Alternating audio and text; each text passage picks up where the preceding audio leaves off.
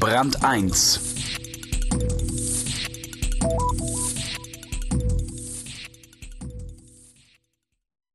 Und es geht doch. Was man für ein Märchen halten könnte, ist die wahre Erfolgsgeschichte von Unternehmern der besonderen Art.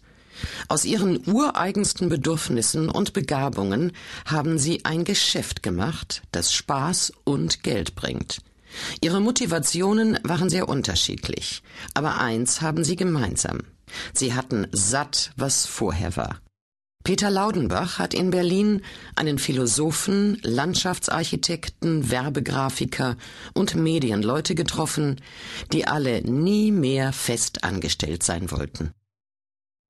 Du musst das wollen. Etwas Besseres als eine Festanstellung finden wir überall.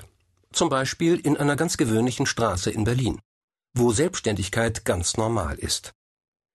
Einst waren die Waren die Utopie des Kapitalismus, heute sind es die Unternehmen selbst. Dirk Becker, postheroisches Management. Ein Text von Peter Laudenbach. Manchmal genügt es, eine Straße entlang zu gehen, die Augen aufzumachen und dabei die üblichen Klagegesänge mal für ein paar Stunden zu vergessen. Zum Beispiel in der Raumerstraße in Berlin. Das ist keine besondere Straße, sie ist nicht sehr lang und eher ruhig. In dieser Gegend ist der Prenzlauer Berg noch kein von Touristen und Hipstern okkupierter Rummelplatz, sondern eine gut durchmischte, entspannte, bürgerliche Wohngegend. Es gibt ein paar Restaurants, einen Supermarkt, einen Laden, der Brot vom Vortag billiger verkauft, Mütter mit Kindern, Spaziergänger mit Hunden, ein Buchantiquariat, Anwaltskanzleien, ein paar Geschäfte mit Krimskrams, mit neuem oder gebrauchtem Kinderspielzeug. Hier ist Berlin nicht aufgeregt oder exotisch, sondern schlicht freundlich. Wer die Raumerstraße entlang geht, kommt an einem Geschäft mit wilden Siebdrucken vorbei, an einem Laden mit lustig designten Taschen, an einem Geschäft namens Wasserkontor und an einem Laden, in dem es neue Designeranzüge deutlich günstiger als im Kaufhaus gibt.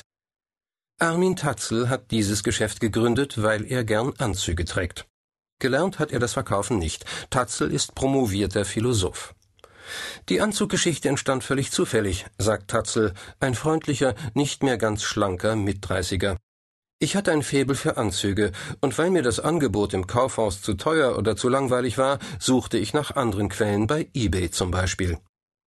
Als in der WG von Tatzel und seiner Lebensgefährtin Petra Marisch das Geld knapp war, kamen die beiden auf die Idee, einige der vielen Anzüge zu verkaufen, die in Tatzels Kleiderschrank nutzlos vor sich hin baumelten, ebenfalls über eBay.